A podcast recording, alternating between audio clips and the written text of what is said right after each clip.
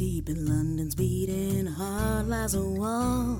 A locked door it be, if you know the call. For if the wall steps aside, be not afraid of what you see. Hello, everybody, and welcome to the ShriekCast. This is a Harry Potter reread podcast for lapsed fans. I am your host, C C. And I'm Liz. And Liz, uh, I know you were a huge fan of the film Fantastic Beasts and Where to Find Them. Yeah, yeah, maybe the finest movie I've ever seen. Absolutely. Um, I'm right there with you, and I'm really excited for the sequel. How about you? Oh, yeah. I'm actually realizing right now that uh, we're at the end of August, and that means we're going to be in, in September soon, and then right around the corner is November, uh, which is when we go get to see uh, the new Fantastic Beasts movie. So I can't wait. I'm sure that'll... You know, it's going to be hard to wait that long, three months or whatever, but I'll I'll manage somehow. uh, yeah, we've, uh, you know, the the sword of Damocles is, is dangling right above us. And that that film is going to hit us in the head before we know it. Um, and uh, but before before before we go see it, you know, uh, Pottermore is there to kind of, you know, to tide us over um, for the for that uh, that that that excruciating wait. Yeah, we're lucky we get this exciting media marketing blitz from Pottermore. I, I there is nothing more than I love than a blitz and and a media blitz. Whoo boy, Woo. that's just that's just that's peanut butter and chocolate to me. Yeah, uh, yeah. Uh, and and this week. Uh, Pottermore has given us a beautiful, uh, beautiful Reese's cup of of media marketing here with ten revelations from the set of Fantastic Beasts: The Crimes of Grindelwald. I'm going to call um, it right now and say that the best thing about this article is that it's dated. Yeah, I, can't, I cannot I believe it, Pottermore. Absolutely, I guess like. I guess for these ones that are like specifically tying into the new movie, they probably want it to be dated so people can see that this is the latest information about about this this film, right? Yeah, yeah, and it also is, you know, pointing out it's, it says right at the header, "Watch out, there's going to be spoilers." Ooh, um, so which I, I guess it's pretty great because uh, the the idea that a, a official website has to now give spoiler warnings to people who are there, presumably only to read about Harry Potter content, is pretty amazing, right?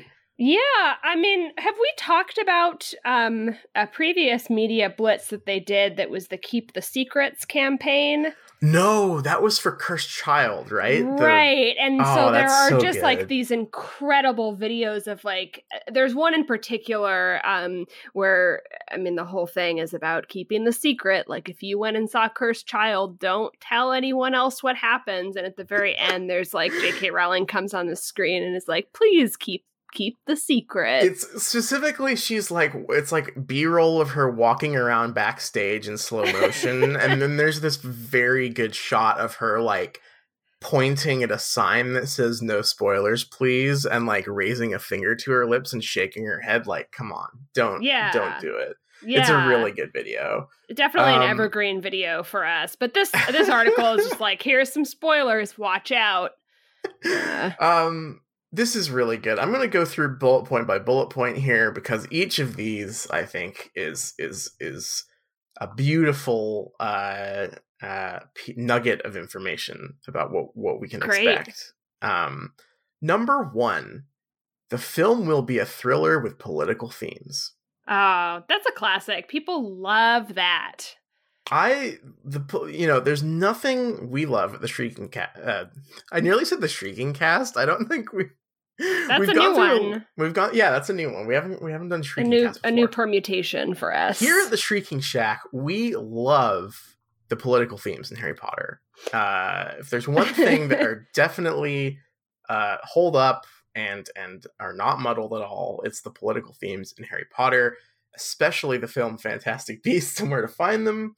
Um, so I can't wait. Uh, uh, uh, it says here that the the film is really about the values of tolerance and understanding and a celebration of diversity. Um, I'm sure. I'm sure it is. Uh, I wonder how many house elves are in this movie. Mm, well, I guess we saw a few in the in the first one. We sure did. We sure did see a few house elves in the first movie. Uh, they, there's a very good quote here from the director. The values that we explore in this film and the things that challenge those values and undermine those... Wait. The values that we explore in this film... Okay. I don't think... I think that Pottermore has made a mistake here, because this paragraph... I'm not reading this wrong. This paragraph makes no sense.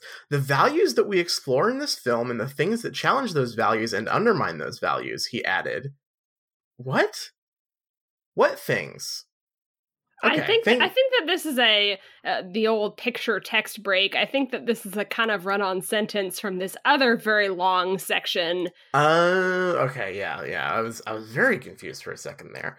Uh, it's, odd, it's odd sentence breaks for sure. The pr- the promotion of fear and the persecution of otherness, those things that go through history, they're not just relevant to now. What's slightly scary is that they're becoming more relevant now. Ooh, slightly scary. Slightly scary. Um, Racism I- is just now becoming a problem. It's getting, it's getting slightly scary. Um, yeah, I if I can trust Harry Potter uh, to do something, it's it's to do good good politics in their in their blockbuster movie. I uh, that's always been kind of the strength of these books. Um, mm, absolutely. So I wonder if I want. Oh, I wonder if they'll do. Because this is another, this is a, a a movie that is like just stealing every, like plundering everything from the books, right? To reuse. Correct. Uh, there is going to be a spew equivalent in this movie. I can feel it in my bones. Great. Like maybe maybe not for house elves, and maybe not for, or like, you know, like a specific slavery analog or whatever. But like maybe there's like a Muggle rights guy or something.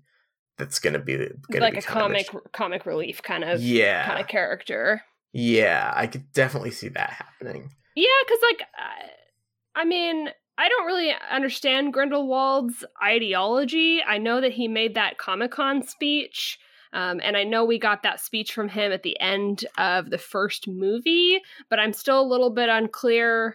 Unclear what he's about. Um, well, the speech in the first movie, I would say, was ninety-nine percent like correct. Is the weird thing is in the first movie he's like, like who does the law protect, us or them? Like we are, you know, we are needlessly uh, letting ourselves be like be oppressed here. Like it would be much better if we revealed ourselves to the Muggles. And I'm like, yeah, hell yeah. And then he says, and also killed them all. And it's Which, like, oh no, mm, uh oh. Yeah, uh-oh. Um, so, so I don't know. Uh, but maybe the, the second film will will will dive a little deeper into this, because number two on this list is, it will also be quite, quote, sophisticated, end quote. I don't know what that means. I don't either. Um, the movie is set in the nineteen twenties, so maybe they are all sipping on on fancy cocktails hold, or something. Hold on, hold on. This quote from David Yates, it feels like everything's growing up and getting a bit more sophisticated. I know he says, like, everything is growing up. I don't know what that means. All the characters are already adults. They're all about forty years yeah. old. Um, so I don't know. Maybe he got confused and was thinking about the Harry Potter movies. Because for those, you know, they do they do get a little bit more grown up, because the kids, you know, literally yeah. grow up. Um, but Newt is an adult man. Uh, They're all, like, so at least all thirty-five, the characters. Right? Like, oh, yeah. Like... So I don't know what that means. Um, there's there's a, the, the continued quote here. I don't know what the fuck this means at all. I think that I think this is like someone caught David Yates like at a restaurant or something, and he was just sort of saying whatever to them, or like to get them to leave, because because what is so we're following a lot of characters all at the same time, and it's a series of couplets. It's a series of love stories, really. The central theme is falling in love, falling out of love, falling in love with an ideology, being drawn into love, being corrupted by love. It all circles around the central premise of love, I think. So, what? It's all about love. All about love. It's about uh, diversity and politics, and also being sophisticated uh, and love. I just love the... the um, Wow, love. There you go. There, there's that word again. But uh, we're following a lot of characters at the same time. You would fucking hope so. It's a movie. Like, yep, there like, are a few characters. Like, damn, we're one. following multiple characters. Slow down. I can't multiple handle this. Couples, even. Damn, characters interacting. This is a little too much. This is a little too sophisticated for me. Yeah, I mean, there's a lot. This is this is sophistication. This is um, this is about love. This is a thriller. This is uh. Very film noir, according to bullet point number right. three. That's our next one. We're hitting very film noir, which, wow. I mean, like, if it was true, I would say cool, but like, there's no the, way. There's no way. First of all, I mean, you know, it doesn't necessarily have to be in black and white, but like the lighting is a big deal in film noir, right? Like, like very heavy shadows and like bright contrast and stuff. The picture they have shown here is just like your typical, like, you know, mid-color grade, normal-looking movie. There, there's not even like a primary shadow being cast on the shot in this in, in this image, so I'm not really sure what they're talking about. But the the real important thing here, other than mm-hmm. that they're name-dropping The Third Man, which is like one of the coolest-looking movies ever made, um, uh, the the this segment comes with a little a little note from Pottermore, uh, a little editorial Ooh. note here. Does this mean we'll see a, li- a Niffler in a little hat and trench coat? Okay, probably not. Why not? Why Make not? Make that movie. Make that movie. Yeah, actually, a a film noir movie that is a Niffler and a little hat and a trench coat, I'll take it. Please give me that instead of Harry Potter politics. Well, because so we were talking about how the first movie could have been like a great, like just like little heist movie, right? If yeah. the first one was a heist movie and then this one was like a like a noir detective movie, that would be fucking awesome, right? Um, but I don't think that many film noir movies end with an hour-long C G I fight scene, which this definitely will. Yeah, are we not out of that? Like, is that still oh, no. movies? I, I oh, don't, that's still I don't movies. watch movies, so that's that's unfortunate. that is that is still movies. Um, Number four, the script was so secret, all the characters had code names.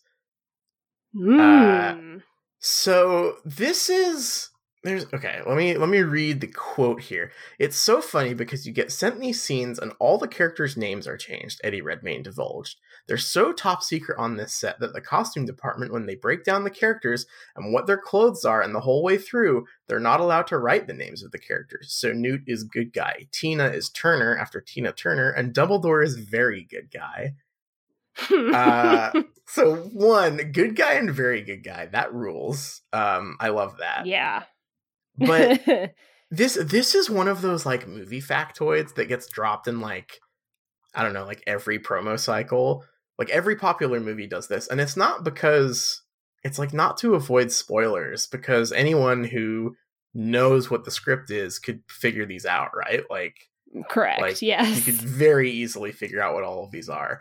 Uh, this is because this is this is a, a movie production thing. If you name your movie something that isn't what what you're actually filming, uh, one, you get less looky-loos uh, coming and like staking out the film set. Like Star Wars always does this, right? They're always under like fake production names. Um, right, right. And and also because when you are shopping around, like the the the first Harry Potter movie did this. Uh, when you're shopping around for like um, props or sets or, you know, location scouting, uh, if you don't tell them that you are making Harry Potter, uh, you are in a better position for like negotiating, and it's kind of a sleazy like tactic to get better prices on things. Like if you just say like, oh, I'm filming uh very good guy and the adventure of good guy, uh like a a, a you know, you might not get charged as much for brooms um for your, for your movie, which is something that the Harry Potter movie like actually did. Uh, yeah. The best, I think the best part of this is that they have this this note about how, you know, oh, everything was so secret, and then there's a sh- there's a picture here of uh, Eddie Redmayne and Jude Law sitting in their like their chairs, uh, but there's also a table that just says Newt Scamander next to them, so it clearly wasn't that secret when they were filming it. Yeah, like, I do like this picture of good guy and very good guy hanging out. Yeah, um, uh, they they look like a, just a couple of good guys here. Yeah, uh, yeah, I do like this this point because I actually didn't know that. I'm not much of a, a, a movie buff, really. Mm-hmm. Um, uh, But I do like that this, in classic Pottermore style, they present this information with zero context. Like, you could easily read this if this isn't something that you have prior knowledge about and be like, oh, Harry Potter is so whimsical. Right, yeah. Like, uh, just, this is the first movie that's ever done this. Uh, they just came up with this for, for the second Fantastic Beasts movie. Um, number five, Credence will be part of a wizarding circus called Circus Arcanus. Wow, that's really exciting. I guess we saw we saw some of the circus imagery um, from the trailer, so I'm not sure how much of a spoiler this is, although I guess we might not have known that Credence was going to be part of the circus. This is something that I'm really looking forward to, because I'm sh- certain that uh, this movie will be... Uh, following the first one in borrowing all of this like whimsical circus imagery mm-hmm. and like using it as a like bizarre like muddled statement about like freak shows, but it's gonna be wizards, and it's just uh-huh. gonna be it's gonna be mishandled in just like the worst the, way possible. Uh-huh. Well, so. it even says it even says here the quote from Ezra Miller. I, I wonder if I wonder if he was wearing the Toad costume when he was saying this one. Uh, the Circus Arcanus, Ezra said, it's interesting because we heard in Credence's narrative in the first film the derogatory term "freak" thrown at him in a way that was deeply effective. Right? I find it really interesting that we find him here at a sideshow, in a freak show, as they were known. Like, yeah, you got yep. it. Like, you, you, you identified the. The part that makes this really awkward, I guess. Yeah. Um, this is also one that excites me because I'm still so... I'm on the edge of my seat over the whole, like, is that unnamed character Nagini thing? Uh, yeah, yeah. I, that has been such, like, a fever dream for me, because I swear I saw, like, an article that was saying that that was confirmed, and then I could never find it again. So I might be I might be dreaming about this movie, which is just not a good sign. Oh, no. Oh, I know. Um, uh, I guess that, that leads us into our number six one here, which is there are jaw-dropping moments for Harry Potter fans. That would be a jaw-dropping moment if if they really did that. Um But anything's possible. That's what makes this so exciting to me, is that like, like you could say that out loud, like, oh, the, the they're adding a character who turns into Nagini, and you could be like, that's fucking stupid, and you'd be right, but that doesn't mean they're not going to do it, you know? Yeah, I I hope that they do. I would like some jaw dropping moments, honestly. Watching the first one, I don't think. My jaw dropped even once. I think so my I'll jaw take... dropped, but that was because my head was like falling forward as I was falling asleep. Yeah, so it, you know, we we are big Harry Potter fans, so if, if oh, this yeah. can get our, our jaw dropping, that would be great. Um, I think the Nagini thing would work. Um, but I mean, I'm, there's I'm the sure Nagini there's thing. There's the there's a, if any of our predictions come true, if anything involving very good guy being in love with very bad guy shows up, um, yep. just all that really obvious stuff that they that they could go for. I, I have a feeling that this this point is not really crazy stuff that they're going to go for, and more just like uh, Ready Player One style, like, references. Yeah, I think that's is, what this means. Is it's like, we're going to point and be like, hey, those are the Thestrals. We know those from Harry Potter because we're big Harry Potter fans. Exactly. So, uh, that'll Ready be fun. Player One specifically for Harry Potter is a very cursed idea, but that's what these movies are. Yeah, absolutely. Um, and they're about politics. So now we're really getting into, I think, Pottermore, you know, love Pottermore, favorite website, et cetera. Um, I think they're getting a little hard-pressed to find ten revelations here. Yeah, so we're at seven, and this one's pretty weak. uh, Calum Turner discovers his Hogwarts house. Who? Well, okay. I thought that Calum Turner was a Harry Potter character that I just didn't know. But actually, it's an actor playing Newt's older brother, Theseus. Um, and I... Did I... Was this just something I said off the record, or or yeah, did I, was, I the Theseus thing? Because I was just going to ask you to tell tell tell uh, tell our audience your your Theseus prediction. I my, stand my by the- this a lot. My Theseus so. thesis, exactly. Um, please. Um, okay, there's a character named Theseus Scamander in this movie, um, and one hundred percent there's going to be a conflict because it, because it's like, oh, it's his, you know, his brother that he hasn't seen for a long time. Uh, and there's going to be like the core conflict with Theseus one hundred percent is going to be like, oh, you've changed so much. I've barely like, are you even my brother anymore? Oh. Like, like that's going to be it, right? You can't name a character no. Theseus and not do that. Also, uh, like on top of all that, J K. Rowling would never, ever uh-huh. name a character Theseus and not pull pull that one. That one's gonna that, be. That one's gonna come up like this is. It's gonna be huge. It's like, so. I don't even know you anymore. um, um, also, as, as as a second layer to that, does that mean that if if if if there's a like dedicated, I mean, I, I'm saying if, and of course there will be, but if a dedicated fan community around this film, does that mean that any shipping involving Theseus is a ship of Theseus? Oh my God! Wait, I. Yeah, it needs to be. I think we need to alert the uh, fanfiction community right away. You have to Everyone, call it Ship please, of Theseus. Please get the word out, uh, because that's gonna that's that's perfect. Um, spread that one around. I am reading this anecdote from Calum Turner on this uh, on this article. Uh-huh. And it's, or, or no, it's Eddie Redmayne saying that he was watching War and Peace, which has Calum Turner in it. And then he and his wife both said that he's like a taller, darker, better looking version of me.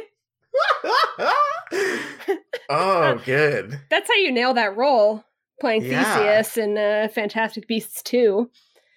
Oh, damn. Damn. I mean... That's a very, very modest coming from from Eddie Redmayne, I guess. Also, just a weird fucking thing to say about someone. I don't know. Weird thing to say about someone you're working with. Um, is that like the the the the the, the rare backhanded self neg?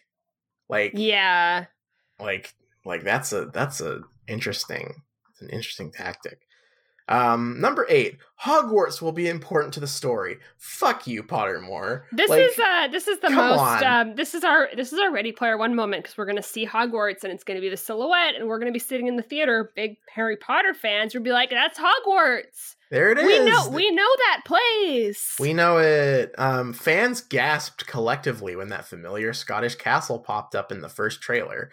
Like, damn, it's true. That's Hogwarts. Uh, there it is. That's the castle. That's th- I've been there in my mind. Harry Potter went there. To, went to school there.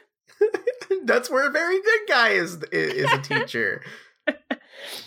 uh, going back to Hogwarts is a very important function of the story. He added mysteriously. Oh, uh, thank you, thank you, David Yates. Uh. Nine, the film will feature many new beasts. This is the shit I'm here for. That's good, uh, because that is what the movies are called, and they probably shouldn't be. Um, mm, yeah. And there's this great graphic of these these baby Nifflers here. I'm, okay, look, the baby Nifflers are cute, but I actually don't think... I don't know. There's something about, about the them having like normal fur instead of like the platypus fur that the normal ones have. That I'm I'm kind of disappointed. I think they could have been a little cuter. I agree. This is not not the cutest it could be. Um, but I know people are going crazy for these little guys. I don't know if they actually are. Or if the marketing is just telling me that they are. I I mean, the same thing, right? Like sure, like, yeah. Goes wherever the, the Harry Potter marketing goes, so goes the fandom, unless it's Cursed Child. True. Um, number ten, here we go, last one. The Fantastic Beasts stories could travel all over the world. Don't worry, we know. This is uh, just, I mean, obviously, they were running out of points. They should have made this a five-point list, because a lot yes. of these are really weak, and I think this is the weakest of them all. Obviously, we know they're going to Paris. It's in the trailer, uh, but literally in the last point, it was like, they go to Hogwarts. These movies take place in the United States. Like, that's that's another part of the world. It's true. They do travel around. Yeah. I feel like this is just a little less interesting in a, in a movie about, a like, magic people who can teleport.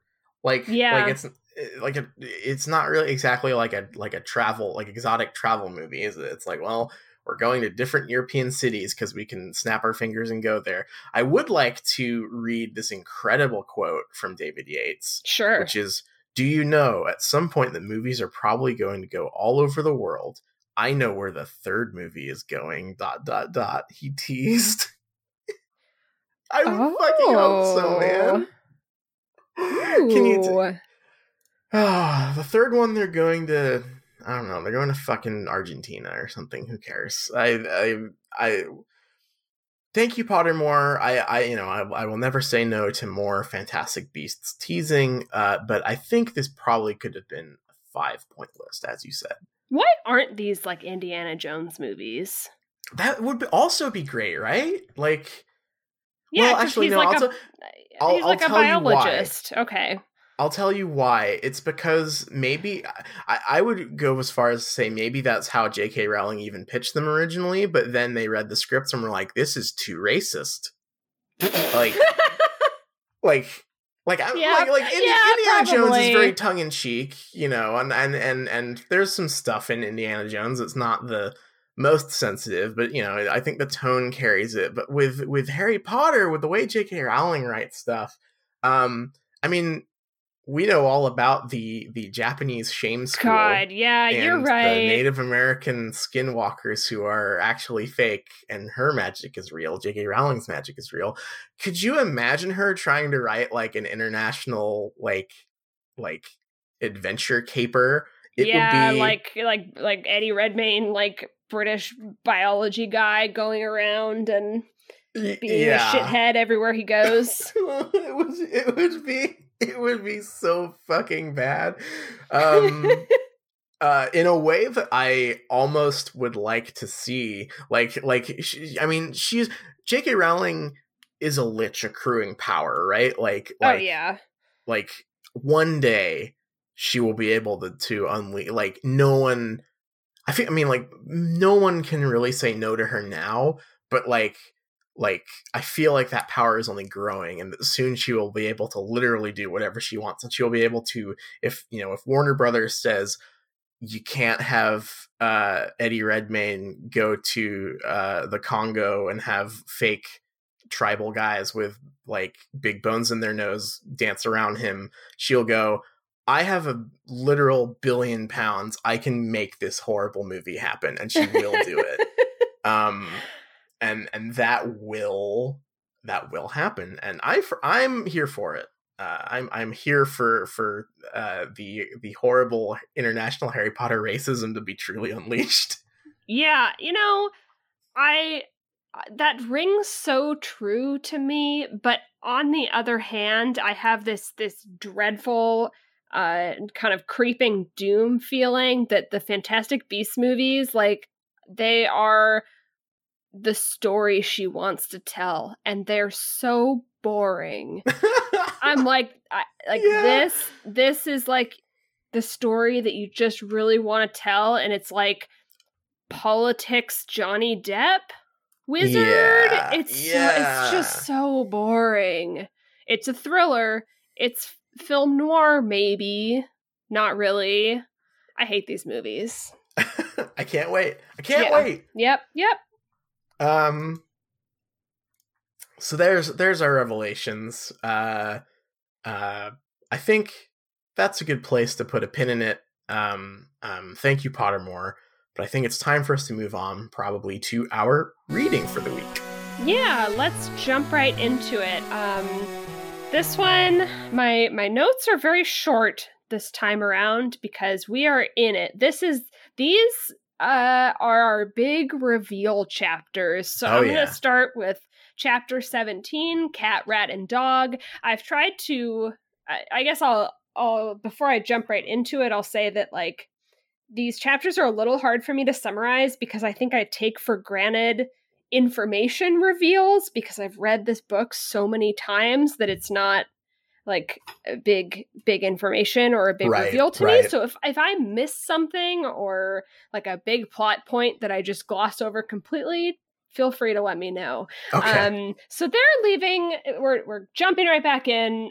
Uh, just a, like In the last chapter, Buckbeak was killed, like they heard the axe fall. So we jump right back in and they they can't believe it. They're still trying to leave and get back to the castle, but Scabbers is still just going absolutely crazy. And then Harry turns and sees Crookshanks is walking up, and Hermione kind of pleads to Crookshanks, like, please, not now, please go away. Scabbers does end up wriggling out of Ron's hands and takes off.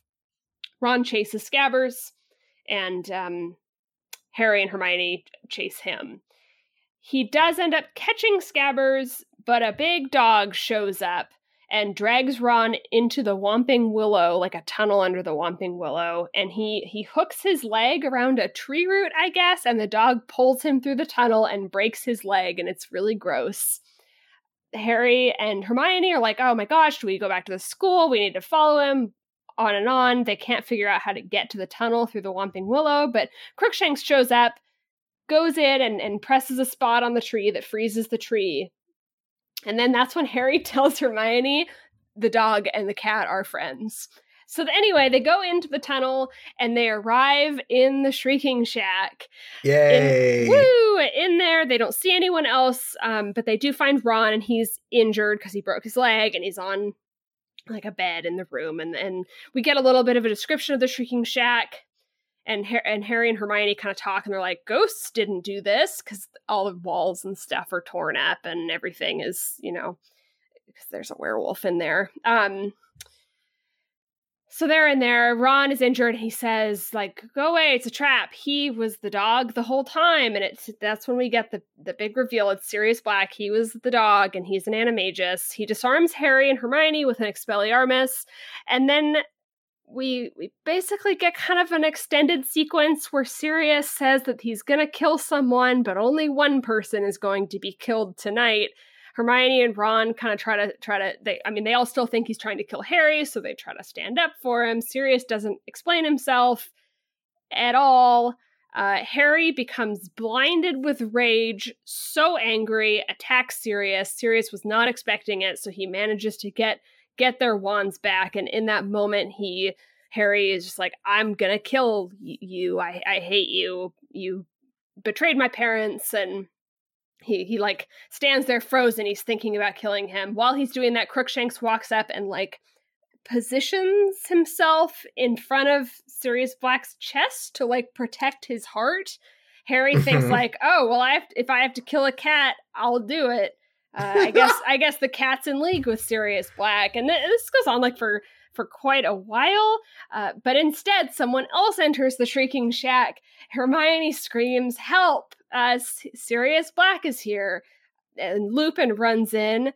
But Lupin then disarms them and also doesn't explain what's going on. He has like, some mysterious words with Sirius where he says he's here, or like, I, he's alive, and Sirius is like, yep, and then Lupin says, you switched, and he says, yep, and no one knows what's going on, and they hug, and Hermione screams about, I can't, do we get the reveal, the werewolf reveal in this chapter, or is the next one?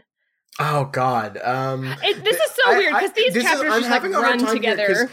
Well, yeah, because when you started talking, you were talking about like, like oh, and then the dog shows up and they go to the shack. I was like, no, no, no, you're starting a chapter ahead. But no, this is two chapters this in the is, same place. This is two chapters that are just like an info dump. So I'm, I'm, I mean, if I believe my notes, Hermione does reveal in this chapter, she screams, she's like, I trusted you. And then she t- tells that he's a werewolf. And then... Yes. Lupin okay. Yes. Starts his Double story. Checking. That, that is yeah. indeed this chapter. Okay. This is that cha- this chapter, and then Lupin also um, s- explains that they, the Marauders, Sirius, James himself, um, and Pettigrew wrote the Marauder's Map, and then he also starts talking about how like he came came down here because he saw that when they were chasing after Sirius, there was someone else. And then the like last reveal of the chapter is like, that's not a rat, it's Peter Pettigrew. So this one's a tough one to summarize because it really is just like these an entire these, chapter of dialogue. These are practically this is one chapter split into two, right? Like yes. like yeah. So getting right into it, um, there's some stuff like we've we've been talking, and I I'm like I still believe this for the most part, like that this book is a much better mystery than the previous two because of the way it layers stuff in the early chapters, right? Yeah, absolutely. And I think for the most part that is still true. Like, but there's some stuff here that feels really hasty in a way that I wish, like, there, because it, it's it's it's one thing to like you you can you can. introduce and resolve something within the same chapter. That's totally fine. Sure. Um, but this book has done such a good job of planting clues early on and then dealing with them later. I'm disappointed that like stuff like the place you can tap the tree to get it to stop attacking and uh the the con like them realizing that it wouldn't be a ghost in the shack because there's physical damage, like there's stuff that I wish had been hinted at earlier that would make this feel, because because the way that these things are like introduced like in the midst of the action feels mm-hmm. a bit convenient. um I think yeah yeah I can definitely see that. It's like there are the other parts of this mystery have been so carefully placed and, and work really well. And then it's as if we had like weird missing pieces of the puzzle that are just right. like kind of conveniently placed right here at the end. Um, like the one, I think the ones, the, the one that I think is specifically would be very easy would be like, like, remember when Harry saw Crookshanks and, and Sirius hanging out? Um, I think it, I can't remember if it says he see he saw them walking towards the direction of the Whomping Willow, but if he had seen them like go to the willow and it not attack them, that would have been enough, right? Like like plant the idea that something makes the tree not attack you. Yeah, um, yeah. But instead, it just sort of like is introduced, like that concept is introduced because they need it right then, which is feels a little slapdash, I think. It's it's a pretty. F- I'm I'm now imagining it as a video game moment. Like you put the cat in front of the tree and it goes and presses the switch for you. Yeah, exactly. Um, I don't know. Like there's stuff like that, and like like the I I like the the the whole like oh like uh, you know, a ghost didn't do this thing. But that also again feels like something like if you know if they had seen through the window or something that the Shrieking Shack was all torn up inside or something, and then later piece that together. There's just stuff that's like, like this book has been so good at doing that kind of thing with other parts of the mystery. I'm surprised that these very important things didn't get the same treatment, I guess. Yeah. Yeah. I can, I can definitely see that. Um, I, I think overall, I like this chapter. I like these reveals. Obviously I kind of mentioned it before I, sum- I went into the summary, which is that, uh, it's a little bit harder for me to experience it in like a way where I don't know everything already. It's fucking infuriating to read, honestly. It really like, is. I like, and, and that might not be fair. Like we, we are, we are talking like this is a kid's book at the end of the day. Um, but, but there is a certain point and, and like, I think the emotion of the scenes with Harry, you know, because a lot of this is internal, like Harry's reactions to stuff, right? Mm-hmm. Um, and there's a lot, you know, this is a fairly long chapter, like word count wise, for the amount of time it takes place, which is like five, ten minutes at most, right?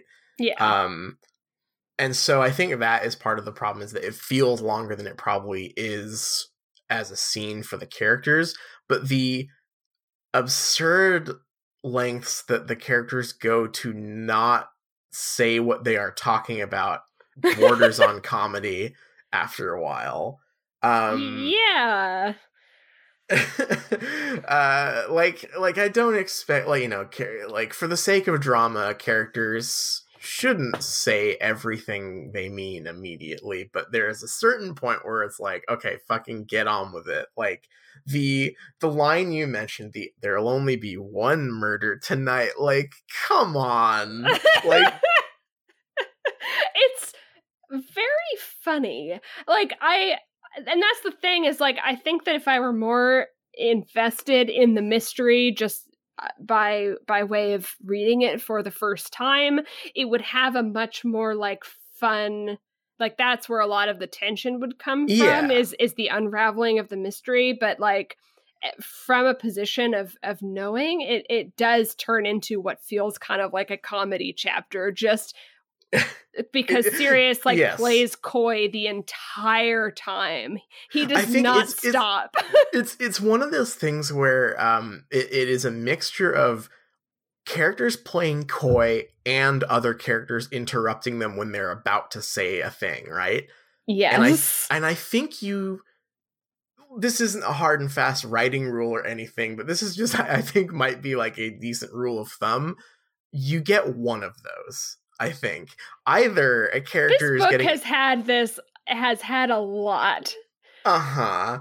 Like like I feel like if, you know, if Sirius was trying to explain but Harry kept on cutting him off at the key moment or whatever because he was so mad, that would work. Um or if Sirius was so, you know, addled in the head after being in Azkaban for so long and he was really was just like playing coy and being weird, that would also work. But the problem is we get both, uh and it is infuriating in some ways. Yeah. um I feel like especially this... when Lupin shows up and does I, that's the same what really gets me, because it's like, okay, on the one hand, like Sirius has been in torture prison for thirteen years or whatever. Uh-huh. he's a little he's a little bit uh like probably not used to being a human either. So I can mm-hmm. kind of get on board with that. That makes sense to me.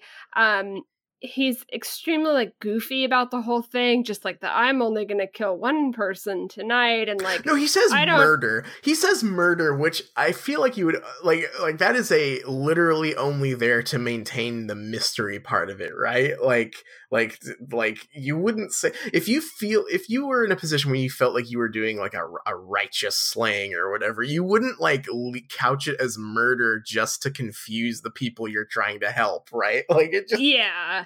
And little. This is like very much like it's trying to keep keep the reader on the hook for the mystery mm-hmm. when it's like I, I I don't know. And then so so Lupin shows up and then they have a very mysterious conversation. Yes.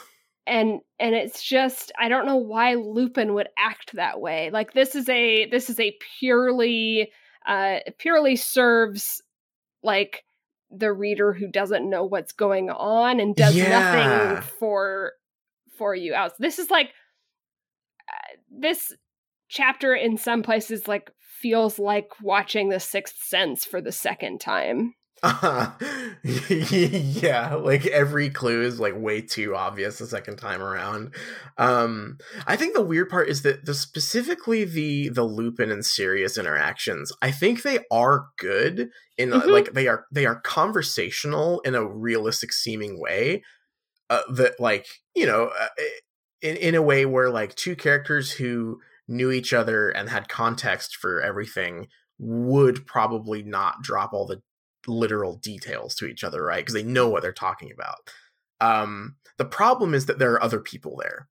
Uh, and I, I like if this was a scene where like, like, like, like, like if things were shuffled around and this was a scene where like Harry was seeing an interaction between Lupin and Sirius Black while he was under the invisibility cloak or something, I think that dialogue would make way more sense, because it's, it's, it's a scene that like is like weirdly like divorced from the the scene that's actually happening, which is like three students are here who are fucking confused and injured, and like I don't know, like like like with other people around, you think that they would be a little quicker to be like, no no here's what's going on, like don't worry. Yeah, uh, and I mean, like, and that's the whole thing is like, se- like Sirius definitely, like, he could have easily been like, I'm not here to kill you, Harry, and he doesn't. And then Lupin shows up and is like, he's not not gonna kill you, Harry, or like he right. won't, won't be hurt. But that never happens. Um, I, I guess I am gonna back up a little bit to before, um, before Lupin enters enters the stage. Uh, to Harry almost killing Sirius Black, uh, because this is like simultaneously like a pretty good moment. Like I, it, it says like a lot about Harry's values, and he's, he's, you know, we've seen him face down Voldemort, which is the like person that killed his parents and is super evil, like cartoon villain wizard. But like the thing that's great about this book and about Harry, like as a character, is that he, um, or what, how he's characterized in this book is that this just like is a lot more of a like personal conflict for him, this person that betrayed his parents. Mm-hmm. Um, and I want his like rage and anger in the scene to work for me. And it a little bit didn't. And I, I think like the reason it didn't work for me is partially the absurdity of the way that Sirius acts and then later Lupin acts, and mm-hmm.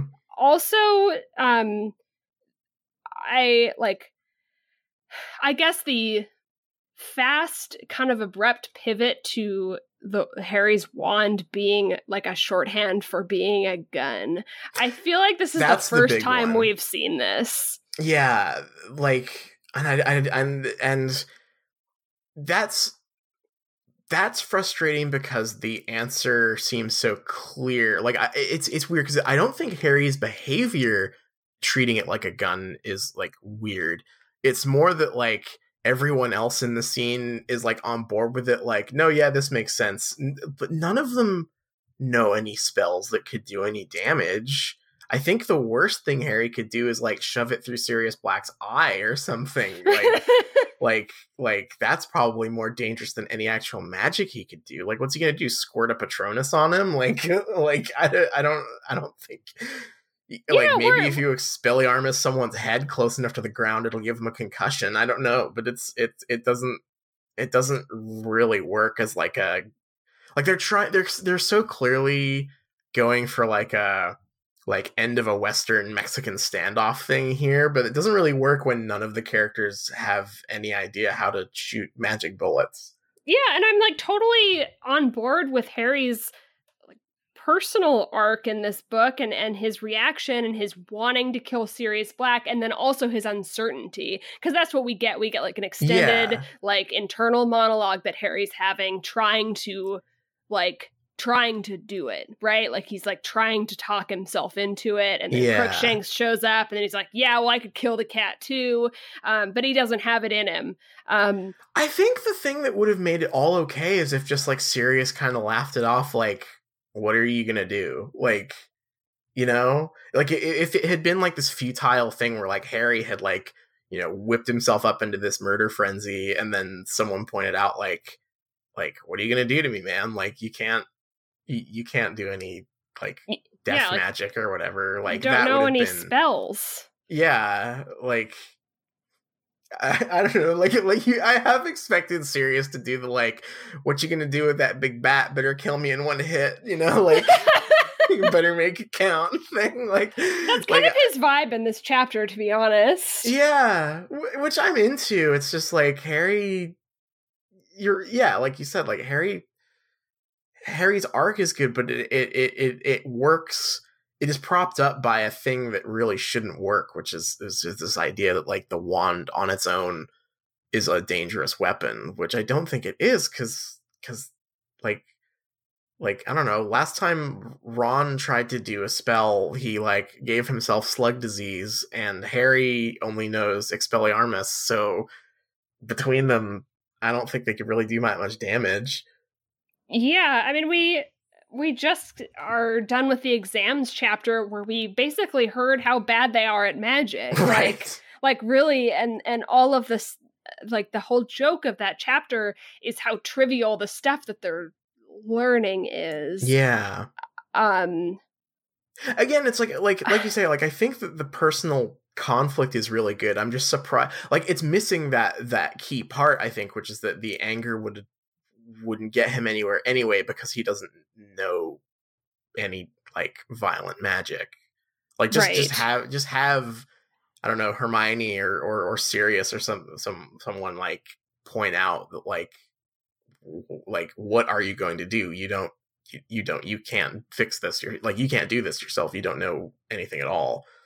Um, but that we don't, we don't really get that. Like, like Lupin, Lupin shows up. He's the Defense Against the Dark Arts teacher, Harry. Like you could even, like, if you really wanted to, you know, you could, you could just give Lupin a, a great one-liner as an entrance. Like, like I haven't, don't, I don't think I've taught you anything that'll, that'll give you what you want, Harry, or something like that. You know, like, like that's, that's not a Grindylow. That's Sirius Black. Like, I like just, there's Wait, so many. That's such a good line. That's Lupin's new and en- new entrance line. That's no, that's no Grindylow.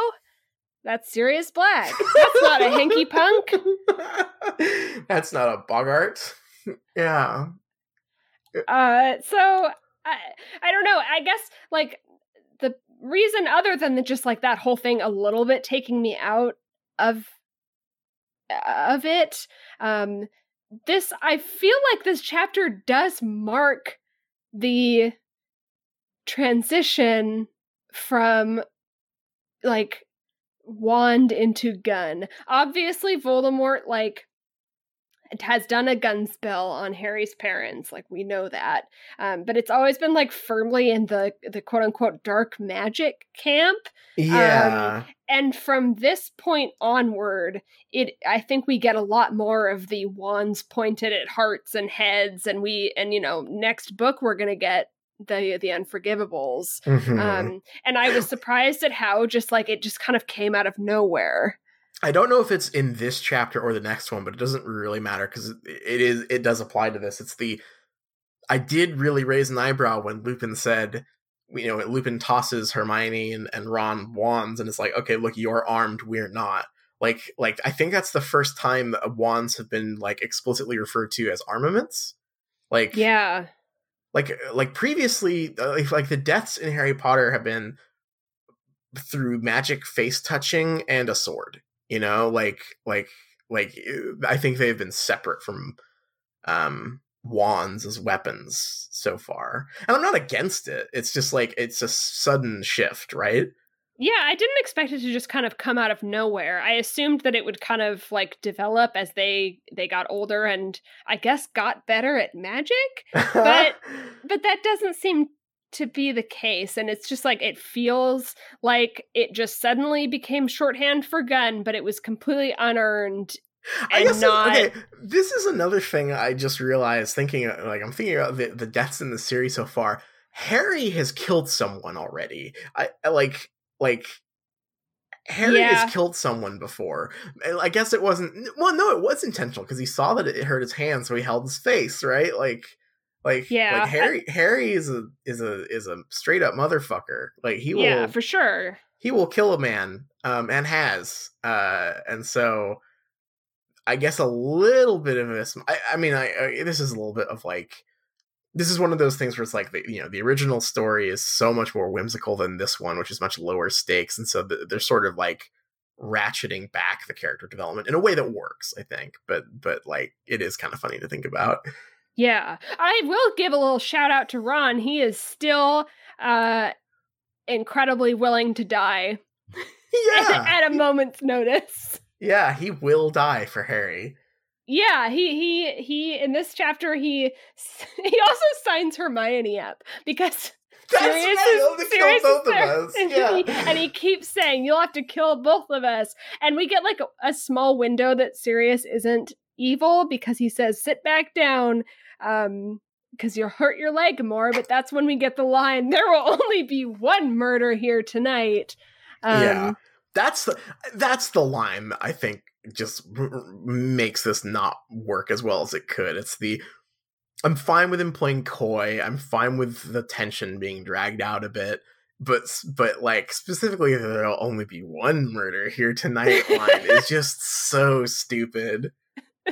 Yeah, this is like a, a murder mystery dinner party in the Shrieking yeah. Shack. I mean, this, this, th- both of these chapters combined, it is just the, the Hagrid hut clusterfuck again. Like, like every important character is just walking in to like say their piece about the about the situation, um, one by one. Like it's a it's a farce. Like, like, like.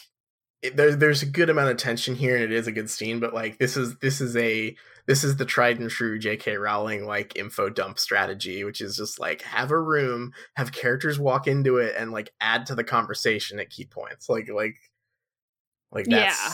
that's how a lot of this stuff is delivered. Uh, since these two chapters are entirely dialogue reveals of the plot, should I just go into the next one and then we can just kind of talk talk about yeah. them together? I don't think I have anything more specific to say about this one. No, I feel like I can only... Uh, and the next one is very, very short. Um, yeah. Because this is chapter eighteen and it's Moony, Wormtail, Padfoot, and Prongs, and this whole chapter is just like Lupin's dialogue, like Lupin tells his story. Um, mm-hmm. We're coming right off of Hermione revealing that Lupin is a werewolf.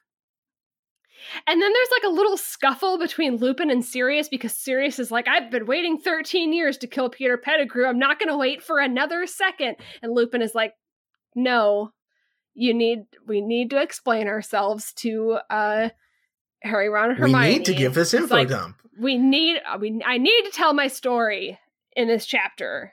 So finally Sirius is like, fine, I guess I can wait for another five minutes or, or whatever. Ron is still freaking out. He's like, my rat is not Peter Pettigrew. This is not Peter Pettigrew. This is Scabbers. So Lupin goes into his story, and I'm going to, and these are like the key, key revelations from, from Lupin's story. He explains that he, um,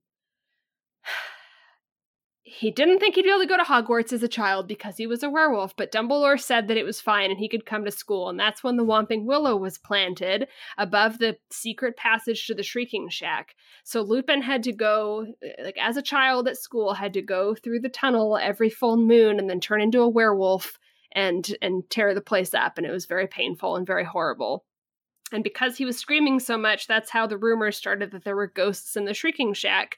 And so Dumbledore, you know, kind of encouraged encouraged the rumors so people wouldn't investigate further. Kind of a, you know, X-Files kind of situation. Um, Lupin was really worried because he made friends and he was worried they wouldn't like him if he was a werewolf. So he used to, you know, lie and say he was going to visit his sick, sick mom or, or whatever when he had to be in the Shrieking Shack, but his friends were clever and found out, and so they became unregistered animaguses, animagi, um, so that they could hang out with him while he's a werewolf. While they all hung out as animals, they discovered all the secret passages at Hogwarts and then wrote the Marauder's Map with that information. Uh, and Lupin also, like, said that he didn't, he he had convinced himself while he was teaching this year that Sirius must have been lear- must have been trying to get in, or was getting into Hogwarts with dark magic that he might have learned from Voldemort and not because he was an animagus. Um, and then he also tells the story about Snape's, the, the Snape prank, so we get the full context on that because Snape would always like try to figure out where Lupin went once a month and was always trying to follow them around. And so Sirius thought it would be funny to tell Snape that they were in the Shrieking Shack, and so Snape went to sneak up on, on Lupin but was met with a werewolf, and James pulled him back and saved his life. And then at the end of the chapter, I think it's Harry that says, so that's why Snape doesn't like you. And Snape walks in the door and says, that's right. Yay! And, that, and that's the end of the chapter. Uh, uh, this is literally just Lupin's story time, the chapter. Snape is a messy bitch who lives for drama. Oh my god, he is. So, uh, like, the farce will continue next week because presumably we're just going to get the same thing with Snape, yeah. um, where Snape tells something, says something. Um, but yeah. this is well, this is us getting the full context of the Marauders. So uh, I really like the Hermione and Lupin reveal, right? The, yeah. I, the that part is great. The the that Hermione figured it out and just didn't tell anyone. I, I like because that that's that's a really satisfying payoff for the clues that we've gotten. Mm-hmm. Even if some of the clues are very funny, like we've talked about the the no one recognizing the moon thing before. Hermione's um, seen the moon before. Hermione has seen a goddamn moon. She knows what she knows what an orb, what that orb is. Um, and I think that the Marauder's story is really good. Um, I I th- I think the part that I think is kind of cheap about it is a similar complaint I had to the previous chapter, which is that I wish that the Animagus registry thing had come up earlier in the book. Um, yeah. If there had just been, like, an offhand comment, because, like, there was even that great, we, we commented on it when it happened, how much we liked the uh, the initial name drop of, of Animagus when when McGonagall was talking about her in her class, right? Yeah, yeah, for for a scene that that, that was not the focus. This was, it exactly. wasn't just like a here's a clue, it was just... Yeah, uh, if it, if, if McGonagall good. or, like, Hermione had just been, like, going on like about a really boring like oh the, you know there there's only seven you know in the last hundred years or whatever, and and them like it, it, there's so there's I feel like there's ways that could have been slotted in earlier so we had that kind of in mind, mm-hmm. because it, as it is it almost feels like an unnecessary detail to call attention to the fact that it hadn't been lampshade. Like, it, like I, I'm, I like when stories do a good job of lampshading things. This mm-hmm. feels like drawing attention to the lamp in the first place. Like, wh- like why? If that had, if that wasn't a clue, if that hadn't been something we were already, if you were already like anticipating the audience having a question about, why say it at all? You know, like yeah, I d- yeah, I don't think like any any kind of like. part that I could like pick at about that, like it could easily be explained like it's really hard to become an animagus. Like I, I don't I definitely do not consider there not there being like a registry for animagus. Um like if that weren't the case I wouldn't be like uh plot hole. Yeah. Yeah, it, exactly. It's very weird.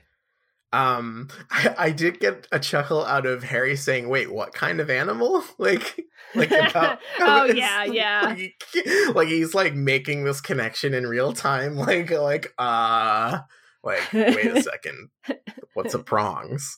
Um, uh, that was that was pretty funny. I don't know, like like, I it's it's a good story, and I think that it's sweet characterization of the Marauders, and like like you get a good sense of their friendship, um and like I, I and also like I I it's it's a really nice way to fill in uh like why Lupin is so kind to Harry. I mean, not that he shouldn't be, but like like it's it's nice to get like a little window into like their connection a little closer. Mm-hmm. um uh it is As you say, it's one of those things where it's just Lupin story time, and it is sort of funny when like, like I'm I'm reading I'm reading it, and like I'm I'm appreciating this story about his childhood and whatever, and then I'm like zooming out and remembering that like he's being held at one point by three teenagers in a in a spooky house, and Snape is invisible in the corner somewhere, and it becomes very funny again. Like, yeah, I. It's totally a. I, this is like in like Mass Effect when T V. you when you like just when when something big just happened and then you just sit there like like at, asking asking all the like the lore questions like like. I'm like, flipping through the codex. Yeah, like flipping through the code. Yeah, exactly. Just like like okay, speed it up. We we've got things to do. Yeah, I, I think that the surprising thing about this, and I, I will just comment on it briefly, is how much explanation we get for all of this when I don't feel like it's that complex. And then I flip ahead and I see how many pages we get for time travel, and I'm a little worried. Uh, yeah. I'm. This, we only have one more reading, right? I like, think so. I, like, we we're, the, are, we're at the end We might here. have two more, because I think that we have... a very short couple. We have two more. Um, okay. Yeah, yeah, yeah. So, so no, but the, the time travel stuff is not afforded a whole lot of explanation, and yet we get we get quite the quite the story time in these these last two. Here's my thing. Um, this to me shows. I mean, like, not that it wasn't obvious, but th- this reveals. how bullshit either how bullshit or how how horribly thought out J K's uh claim that this is an AIDS metaphor is.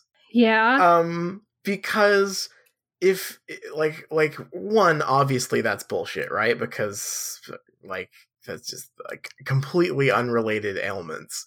But second of all, if if that were the case, that would mean that like in this metaphor, a bunch of friends just decided like, oh, like you have AIDS? Well, guess what? We got it too. Like like just to hang out with you. And like that's just not nope, that doesn't work. Like like that's it it it, it it's I think this is like her that was like her that was her first like really big post novels like bullshit claim, right? That was like the, the first time where like she made like a public statement that was just like, what are you talking about? Like like what are you doing to these books in retrospect? And I just like that doesn't even pass the smell test here, you know? Yeah, like I I almost like I don't think it works here. I feel like that was something that she maybe developed later with the like werewolf registry stuff and the um like being uh, presumably a bad thing. I think I think that in the later books we're supposed to think that that's bad.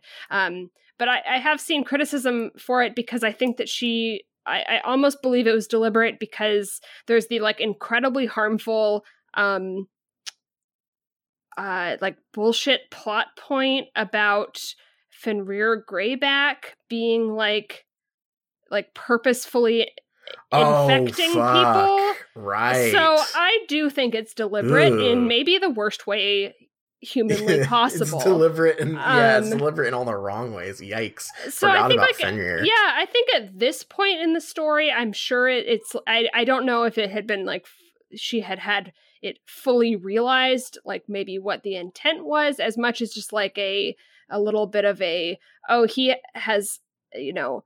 an ailment and thought that he would be shunned by his friends, but his friends embraced him. Like I, I believe that. Um, yeah. But I think that as she developed it and it became more deliberate, it got right. worse. Obviously. Yeah, I could see that. Yeah. Obviously the, the, the myth or the fear mongering surrounding like the, the person with, with H I V AIDS that is trying to purposefully infect other people is just like very harmful and not yeah. good to be good. Not a good, not a good one to put into your AIDS metaphor. No, um, really not at all. I, so I had yeah. completely forgotten that was Fenrir's deal. Ugh. So yeah, I, I totally, I totally believe that just because like it's bad. yeah, true. Would not put it past her, I guess. It's, extre- it's extremely bad. Um, So, so like here, I, I definitely, I definitely like the Marauder's story. I think yeah, it's sweet. It's cute. Um, it's cute, and um, I, I, it's, it, it is. I, I, I'm sure that they put a finer point on it in the next chapter, but it, like, it's a good reveal of the, um, uh, it's a good, or it's a good, good explanation for the Marauder's Map and the and the nicknames and stuff. Um, I don't know. I like. I I, I liked. The, I I can see why people like it so much. It is a very striking story. Um, mm-hmm. and I'd forgotten how. Um, again, forgotten how specific it was. It was like Lupin just got to tell the whole damn story here. Um, which I I had forgotten happened.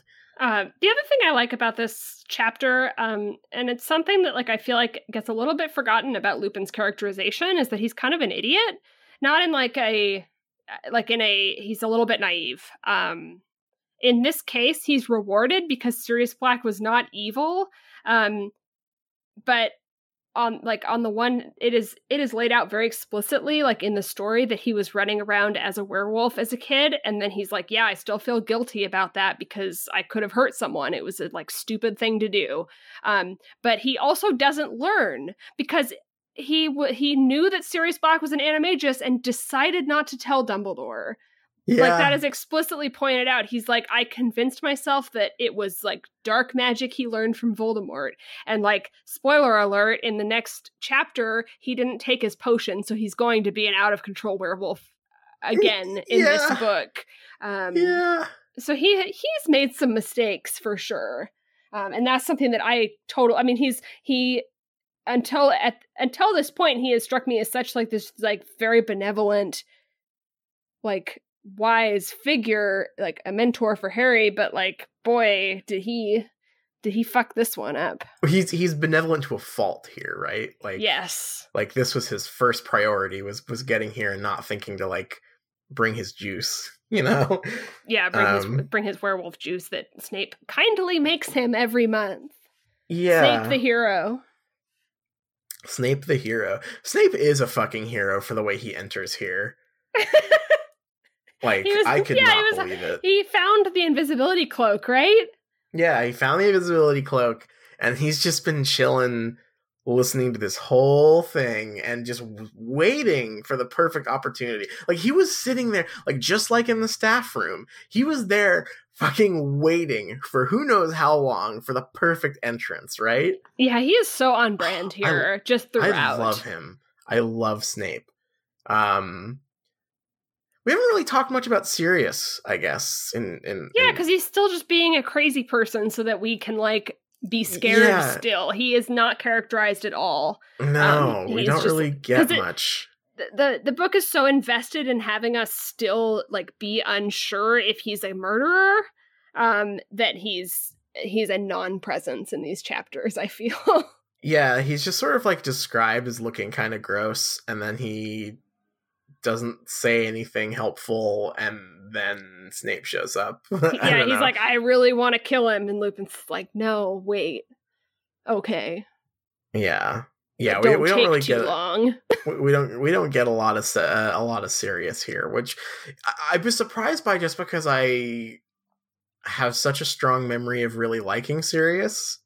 Um, yeah, and I'm, I, I'm, I'm sure he gets more, but like like just like here, I'm like he we don't I'm. Yeah, he's he's now been here for two chapters, and I don't really have a handle on him at all. Yeah, I I mean, I think that that's, I think, uh, hopefully it'll be more natural than I think it's going to be, but I'm positive that once once it is revealed to us that he, you know, didn't kill thirteen people, he's just going to do a complete one eighty and be totally normal.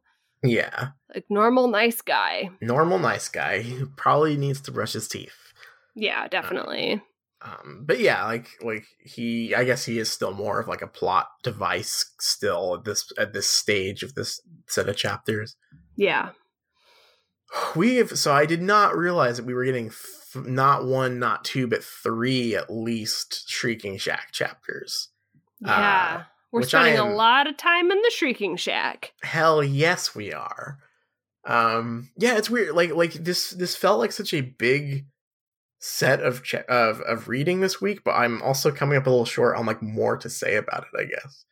Um, it's it's very info dumpy. Yeah, does it um when you read chapters like this, does it remind you of a television show? It, re- I mean, especially with the way these chapters, like the the first chapter ends with like the com- like the mid commercial break, and the and the the Snape scene is just like your pre-smashed up credits thing, right? Like, like this was an episode of Breaking Bad almost. Like, like this was paced exactly like a T V show. Yeah, I, I, I know this is kind of like a little bit tired, but it does remind me of Riverdale a little bit because it's, yeah, uh, and and almost in the way of like, you know, I've read The Prisoner of Azkaban probably more times than I've read any book. This was like my favorite book as a kid. I I read it and listen to Jim Dale recite it for me many, many, many times. Um, so, so when I read these chapters that are almost entirely reliant on me not knowing, like th- all of the intrigue is is couched on me not knowing that Sirius Black is not evil. Um, I feel like I'm watching like a season finale of Riverdale for like the fifth like watch through, right? Uh-huh. Like, like. And this isn't like even necessarily a bad thing, but any of that tension where like you're watching something and it's pretty goofy, but you're still pretty invested in like the mystery or what's happening, all of that's fallen away and all that's left is yes. just pretty goofy. Yeah, it, it is definitely a story that absolutely benefits a lot from like first impressions, right? Yeah. Um, um, and, and you know, that's that's not... That's not a problem. It's just that um, I think the best kind of mysteries and like the best kind of things that have big twists are like satisfying in different ways when you revisit them, right? Yeah. Um, like one of my favorite movies ever, and it's not even, you know, it's not even like a like a say like a super serious movie or anything, but just something I'll throw on like like as a comfort film is Ocean's Eleven. Mm-hmm. And I could probably recite that entire movie. Um, and the twist is still satisfying every time because like the it it, it is so constantly dropping hints for you on, you know, if you're watching that movie again and again, there's there's stuff going on in the background. There's like snippets of dialogue where you're like, oh, like I noticed something new every time, basically, or something I forgot. And I'm it, like, it's it's still fun to watch. Whereas here, this was still fun, obviously, but like the tension is so reliant on you not knowing whether Sirius Black Black is telling the truth or not. It it borders on comedy. Like it, it's it's no longer tense, and no, like I'm, and I'm not getting anything new from it. Like I'm not picking up new details from these scenes. I'm just like, oh my god, please, will someone say what's going on here? Like no, none of these characters are talking to each other. Like yeah, and and like this has only for me been true in these last couple chapters. The the rest of the book has not been like. Uh, I would say even Chamber of Secrets, like maybe any of the appeal was like, what's going to happen? And once right. you know what happens, you're almost lost with no appeal whatsoever. Uh-huh. Um, in this book, I would say that's like not the case at all up until these these couple chapters that are a little bit a little bit tired to read when it's when it's, you know, when you know what's yeah. going on. Definitely. A little bit comedic, though. I, it just, I did, it just I did stretches it too much. It's just too long, I think, because it hinges. Yeah. It, it it's hinging on that one hundred percent. And, um, I think the, if you're invested in in a mystery, the first time you're you are getting to the revelations, it can go on as long as the author can make it go. Like like that doesn't matter because you're on the hook for it. When you're no yeah. longer on the hook for that information, um. the patina kind of wears off a bit, I think. Yeah. Um, I will say that, like, our first uh, interaction between Sirius and Lupin, when they see each other and hug, talk about talk about a Wolf Star moment there. Hell yeah. um, that part was... That part is is is great because...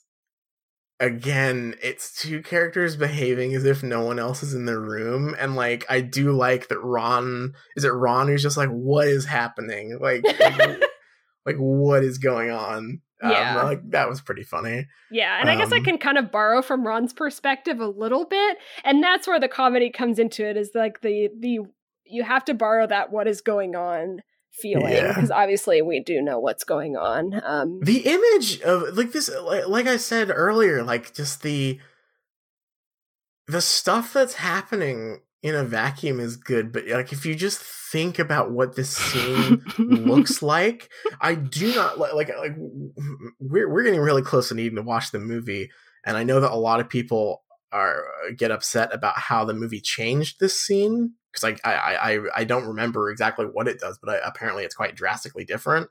Um, but I don't blame them because this is like absurd. This is like an episode of Seinfeld where everyone keeps running into his apartment, right? Like, like, like, like. There's multiple people having different conversations that all apply to each other, but aren't like being like no one has all the information.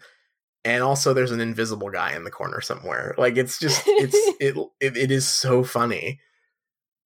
Yes. I, I can't believe Snape is there. Uh, it's, I, that makes it so much better.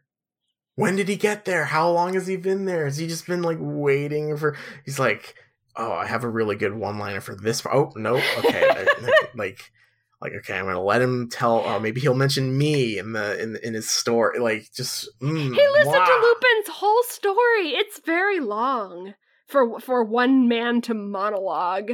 Yeah. A story about his childhood. Yeah, yeah. It's it's so good. I'm I'm so, so here for Snape just, like, being the theater kid of, of the Hogwarts staff.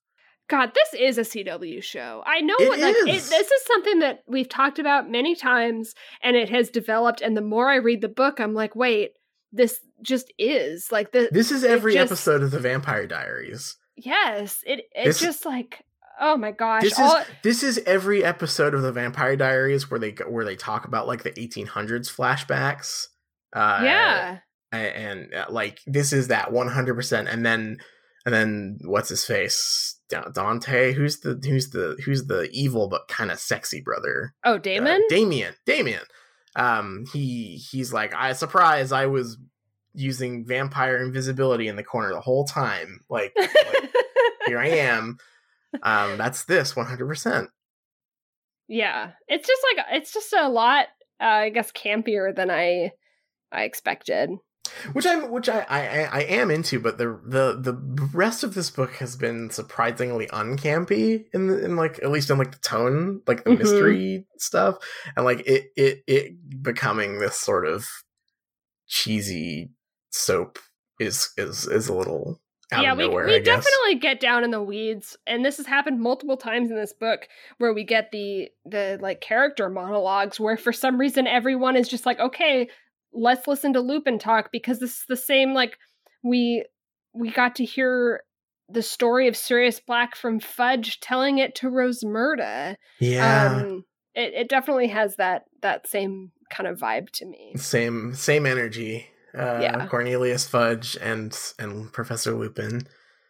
Um. Yeah, I don't know. I don't know. I don't have that much more to say about this stuff. Like, it's it's it's not bad, and it's certainly better than the Firebolt bullshit, but it.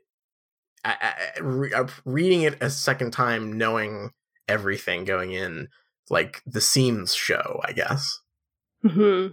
Yeah, yeah. I don't have a whole lot. Uh, we have a lot of um, a lot of good, good lore reveals. I think this is a good, other than just like the kind of monologues. I think this is these are good character chapters. I, I again, um, I like I liked Ron in this in this chapter, and I liked.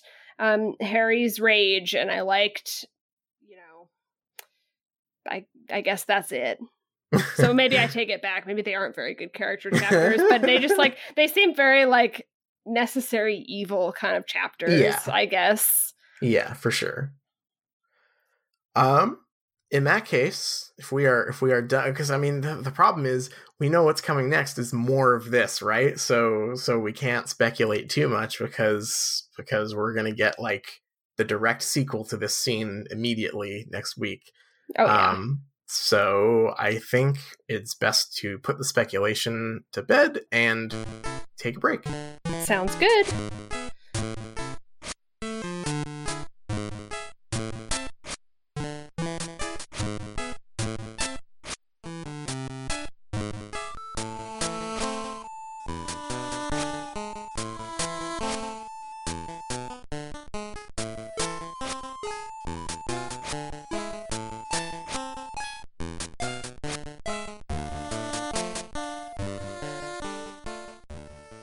Hello, everyone, and welcome back. Um, so this is kind of a special episode, I think, because we are deep in the Shrieking Shack in the book.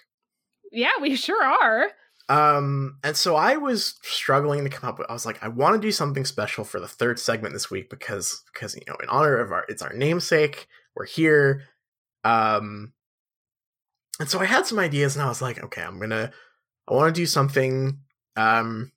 involving fan fiction again, because the Mar- this is also where like the, the true Marauder story gets goes into full swing, right? Like yes. this is this is we get Lupin's whole schoolboy story. Yeah, yeah. Take me out of the doldrums of these chapters we've read and take me to where the the real literature is. Uh huh. So in my travels online, I have discovered uh, a a an institution, I would say, Ooh. that we actually share a namesake with. Uh, the Shrieking Shack Society. oh. um, I discovered them through a comment uh, while I was browsing for content for this segment. Uh, they are a a panel of of Marauders fans who check out all of the Marauders fics that get posted on fanfiction dot net and A O three and all these other websites. Uh, and they gather the ones they like. Uh, they categorize them. You can actually browse on their website by type of type of fic. Oh. Um, and then at the end of the year, they do an awards ceremony where they they nominate them and and and uh, and and recognize the ones that they feel are the best Marauders content. That's incredible. Um, I have never been one for Marauders era fanfics, uh-huh. um, but if if this society is listening, uh, which I assume they are, they share a namesake with our podcast, so I can only assume that they are. Um, I, I would like to submit myself to be a guest judge on their Hell panel for yes. next year for next year's awards. Oh, I, that would be I would, so good. I would take up the the mantle uh, of that. Okay, I would, I would love some, that. I would I read would... some uh, Marauders fanfic. So they have an extensive list of awards, and mm-hmm. I have chosen. Uh, what I've done is I've I've chosen a bunch of the awards and the winners, and I've scrambled them up. Um, and and what we are going to do is is see if you can identify which fic is the most likely candidate for winning each award. Sure. Um, I have all the links on hand, so so if the title doesn't give you enough to go on, I will you know, I will happily read you some details from from one. Um, but we're going to see whether you can you can match the the uh, fanfic to the category. Um, I'm going to go through the categories here because there are some real bangers here. Sure. Uh, so like. First of all, there's I guess there's the, the most obvious ones. We have Best Novella, right? um, a little scarier, Best Novel, Novel I don't, I don't know what's scary about that. Sometimes you got to sort by word count. Maybe you just want to read a novel. Yeah, that's true. Best Short Story. Mm-hmm. Uh, best Slash Fic. Sure. Best Time Travel Fic. Obviously. Best Fanfic. I don't know what that... Oh, Fanfics. Which yeah. I assume is like most. Is, what's what's a fanfic? Is that a is that a term I don't uh, know? I assume that it's referring. I, like again, I I will have to say that I. Is that like not, fan service? I, no, well, I mean, maybe I I am assuming that it means it's a fix it.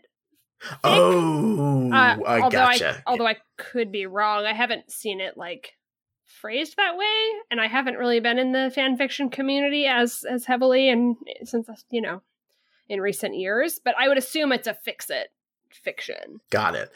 Uh, best must-read. Yeah, sure. Best wolf mate, which is uh, different from best werewolf. Obviously. Fic, I guess. Best new ship. Great. Uh, best epic. Uh-huh. Best underappreciated. Ooh, I don't know how you, how do you determine yeah, if something's underappreciated? Little, I, yeah. There's probably like a, a like threshold of co- like below a certain amount of comments or like some of these some of these we will have to it'll have to be kind of like a game of process of elimination, right? I'm um, so excited. I feel like I'm my final finally my skill set is being utilized. This is my favorite one because I am truly baffled by it. Sure. Best marriage law fic. Sure, I'll tell you what that is right now. Um, oh no, is that uh, a thing? Yeah, so um, it's a very common trope in Harry Potter fan fiction. Typically, it is uh, the premise being like the Ministry of Magic hands down a law because the wizards are dying out, and so a pureblood, all the all the Muggle-born wizards have to marry a pureblood or like some variation of that. So like a, like a classic one is it's like, and, and typically they're actually not that weird because it'll be like, oh, like. Hermione is, you know, goes to, to teach at Hogwarts. Like, she's an adult, but, like, now she has to marry Snape, who is, Got like... It. Op- like okay. I mean, Snape's not a pureblood, but, like, oftentimes when this was, like, very popular, that was before we knew that he wasn't. Um, so... Right. So that's what, that's what a marriage law fic huh. is. Okay. That was not what I was expecting. That makes a little more sense. I was, like, really... My, my imagination was running wild there. Anyway... Are you ready for the titles of these fics? Yeah, absolutely. All right, we have Truth or Drink by Pezzi three eighty-seven. Nice. The Time Traveling Wife by J L Pierre. Hmm. A Little Flip by Remus Lives. The Last Marauder by Risa Arrayes. Necessary by the Order by Lady Sarad Returns. Sure. one hundred sixty-nine by Missus J. Soup. Nice. Nice. Um, Love Bites by John Cala. Yep. The Sun, the Moon, and the Star by, I nearly said Sibian, Sibilius Slytherin. Uh, Divergence by Above the Serpentine. Amor Per Tempus by Karina Riddle. Mm-hmm. Aesthetic, Trash Boys by Imal mm. and Merle Worrells. That's a good, some good Tumblr stuff. I like that. Notice by Remy Wrights Five. Uh-huh. The Life and Times by Jules Five. Toothpaste Kisses by Caleb Ski. Mm, that's some fluff there. Mm, all right. So, are you ready to play this game? Absolutely. All right. Uh, I so we are we are sharing a spreadsheet here, so you can just take the titles and match them to the categories here. Sure. Uh, and if if you want to start with, you know, a question about a fic, just let me know, and I will I will open it up and read the description to you. Huh. So I thought the easiest thing to do would be to figure out the time travel one, but there are a lot of potential titles that are time travel-y. Right. One well, being... well, there is one called The Time Traveling Wife, but that doesn't necessarily mean it's the best time travel fic. Right. It's like there might be a lot here with time travel, because there's The Time Traveling Wife. Um, there's also Amor Per Tempus, which I assume means it's love of time, right? Mm-hmm. Love, mm-hmm. love, of, love, time, something like right. that. So there's definitely time in that one. Uh, and The Life and Times, um, which is a little bit looser. But I, let's see, the time, can you give me a description of The Time Traveling Wife? Absolutely. Great. Let's see. Okay. Warning, A U. uh... So this is an alternate universe. When Hermione is floored by grief and unable to think straight, she goes oh, to geez. extreme lengths to be with the person she loves, traveling to a time when things were far less complicated, and with an undeniable passion she could never ignore. Will she remain level-headed, or will she lose herself in a time that is not her own? Rated M for language and sexual content. Oh, damn. Uh, can you can you read me the uh, Amor Per Tempus? You got it. Uh, do, do, do, do. Time Turner A U. During the battle at the Department of Mysteries, God. Luna is accidentally sent back to the Marauder's era. Can she ever get back to her own time? Will she want to? Luna. I always forget that not all the Marauders uh, fan fictions out there are like Lupin Sirius stories. Right. Um, I, I completely forgot that, which is gonna, gonna throw, throw me for a loop here. Um, can I, can I go ahead and, and say that, um, I think, uh, Amor Per Tempus is the best time travel fic. Okay. I'll put that. Yeah. Or you, you can, you can do it. You have edit privileges. Go ahead and Ooh. slap that where you like. I'm just going to type it out there. All right. Um, all right. Let's see. Now we've got a few. So I'm like, uh, wolfmate versus werewolf, right? Right. Yes. Uh, so we've got Love Bites. That sounds like a werewolf, a werewolf one. That sounds um, almost like two on the nose, right? Like, like. Yeah, like a like a little bit too much, but maybe that means it could be werewolf and not wolfmate, which are hmm. very different. Don't get those confused. Okay. All right. All right. I won't. Um. God, I, I'm so tempted to just put Love Bites as as the best wolfmate fic, because I feel like that's like a mainstay of the wolfmate, is that there's like the claiming bite or, or mm-hmm. whatever, you know? Mm-hmm. So that's just like a... But is it too easy? Can you read me the, the description of Love Bites? Absolutely. Love Bites. Okay, well... I wasn't prepared for this, but I, I, you know, I did say I would do it. Uh, this doesn't really have a description. This just has dialogue snippets. Perfect. I can't wait. But That'll I just, I guess, I guess I've got to read them to you. I yeah, guess I have please. to read this. That sure. I should have read this to, before I promised that I would read them. But here we go. uh, look, I know you don't understand, but these marks are not a problem. Then what are they? Serious huff to laugh. A mark of really good sex? Nice. Bloody hell, you're a kinky fuck. Bloody hell. Uh, God damn it. I didn't, I did, I, I didn't I know what I was prob- getting into here. I don't yeah. see the problem. No, um, I'm, gonna, I'm, I'm I just gonna... nor- There's some tags on this one too. Oh, hell Lord. yeah. Um, um, I'm just gonna. I'm. I'm committing. That's that's Wolfmate for sure. Okay. All right. Um, Divergence is a question mark for me. So how about you? How about you give me some details about that one? Okay. Here's the description. Okay, there, there's two descriptions on this one because this is on fanfic dot net where there's like the, the main description and the chapter description.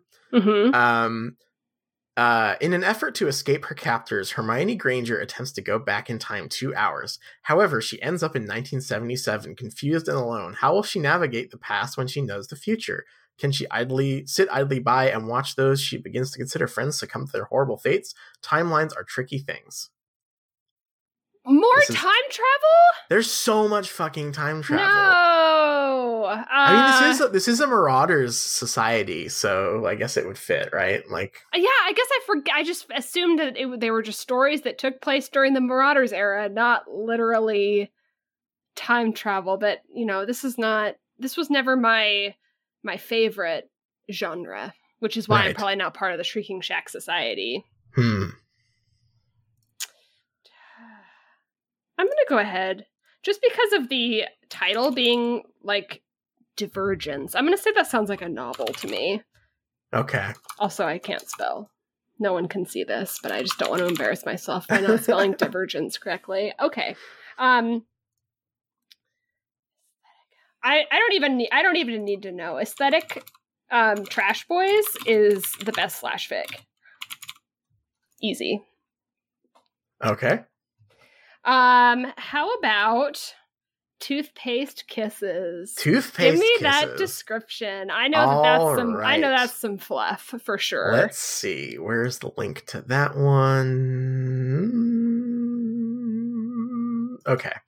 Uh when his eyes had lost the white dots from the sudden light, he registered more than Hermione's frantic breathing. Hermione's in a lot was- of these. An eye mask was pushed back into her unruly curls. Her body was completely hidden by pajamas far too big for her. I don't like this at all. Uh, vast amount of white cotton with little... That's the description. Um. Uh, yeah. Wow. Actually, I, I have... Oh, um... it's based on a... F- it's songfic. Oh, uh, what song? Uh, Toothpaste Kisses by the Maccabees. I'm not familiar. Me either, but that that's that's uh, that's at the top here. Okay, I'm making that, that that's our that's our short story. Okay.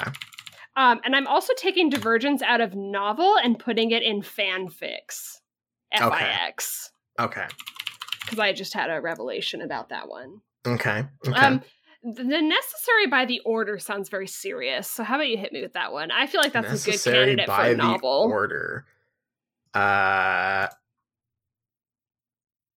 Um, I actually cannot read you the description of this one because it gives the answer away. Mm, um, that's, uh, enough of, that's enough of a clue for me. Yeah. Sorry by the order. Let me... Sounds okay. like a marriage law to me. Okay. All right. How about notice? That one's also a question mark. Notice. Notice is uh here.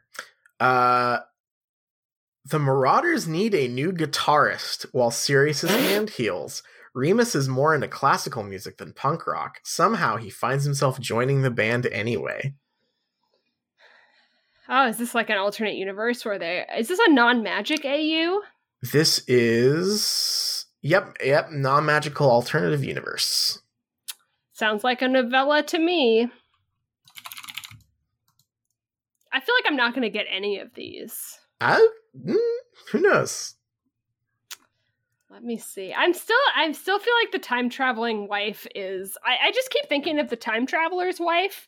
Um, it, that's I, the funniest part of that to me. Is it's, it's just, it just seems like someone getting the title of another book wrong. I definitely read The Time Traveler's Wife, and I have no recollection of it. I know that they made a really bad movie. The, I've seen the movie, and it was awful. Yeah, um, I heard the movie was awful. I don't remember if the book was.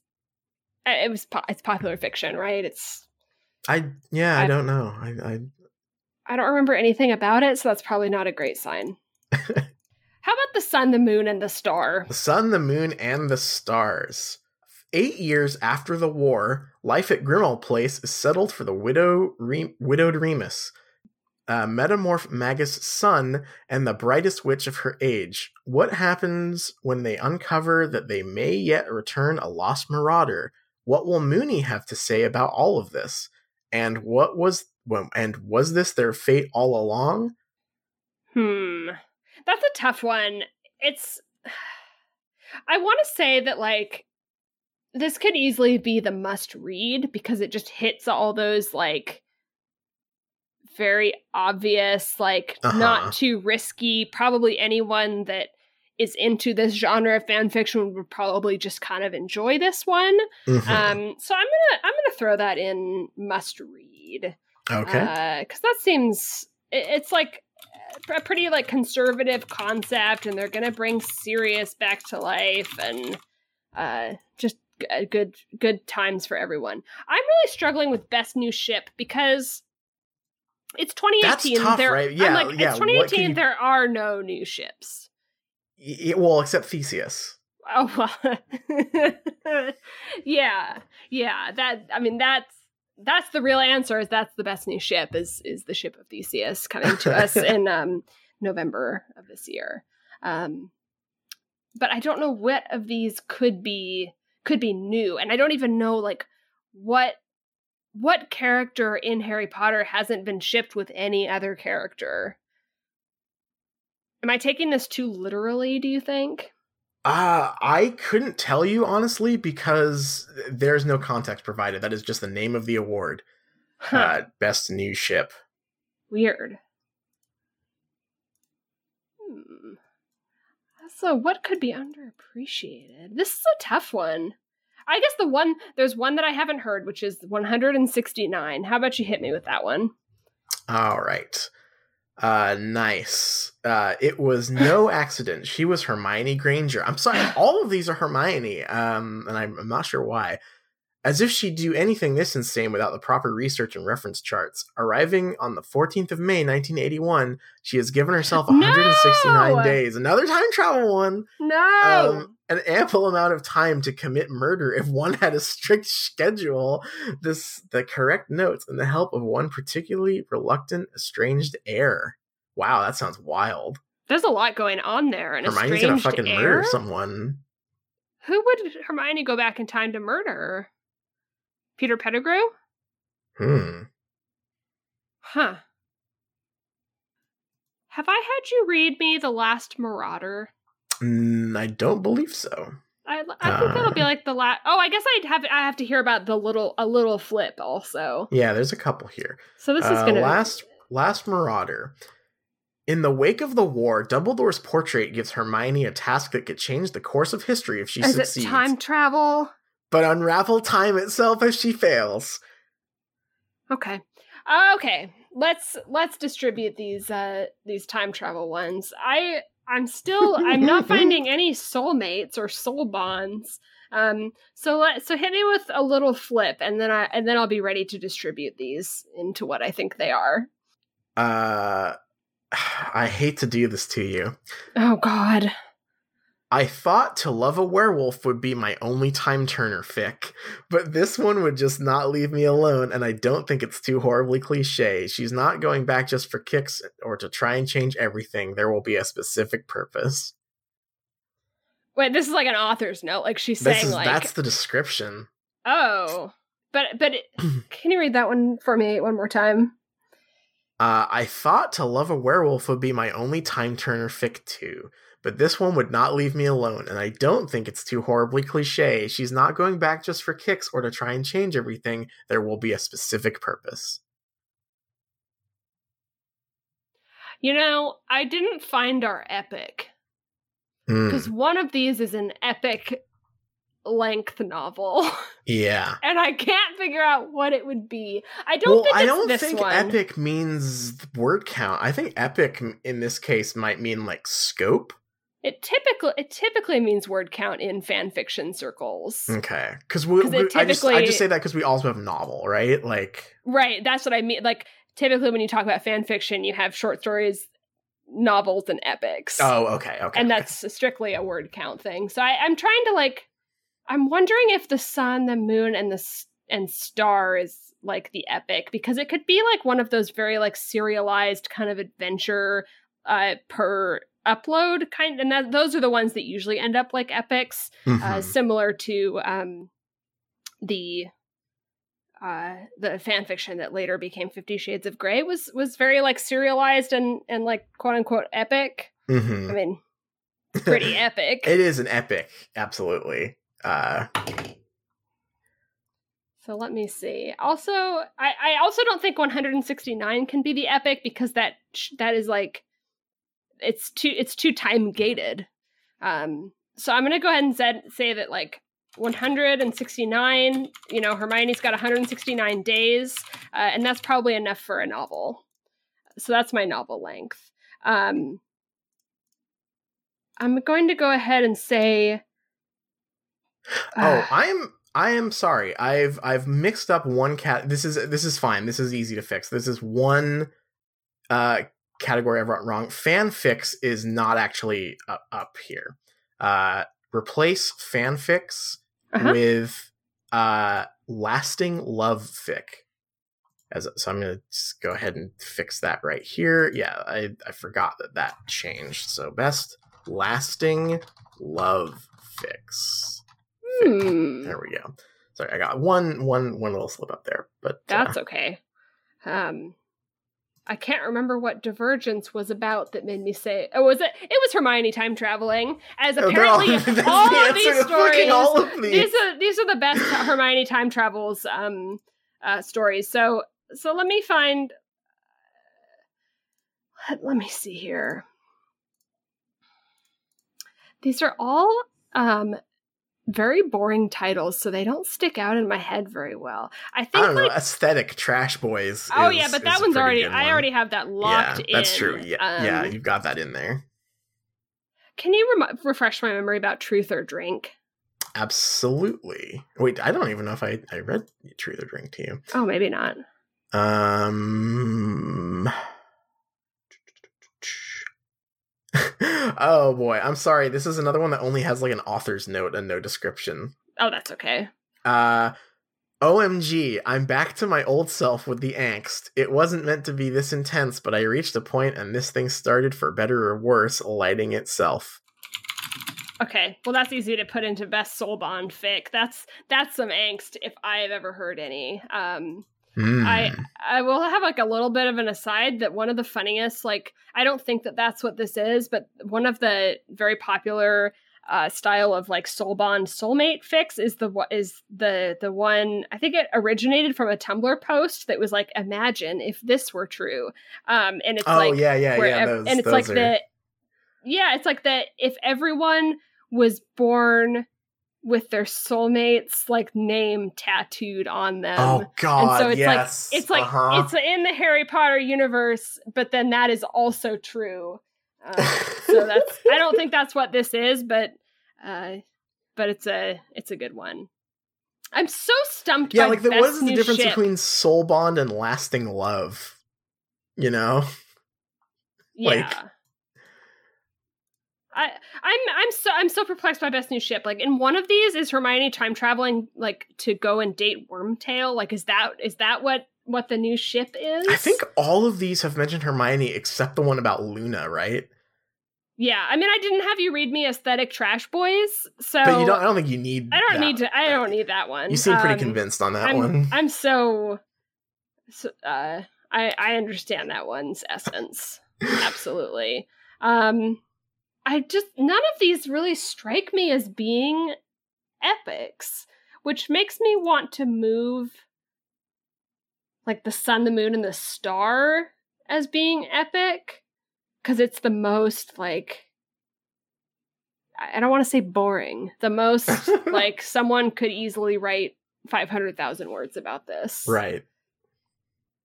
This is tough, but I'm going to go ahead and put The Last Marauder in here. Okay. All right.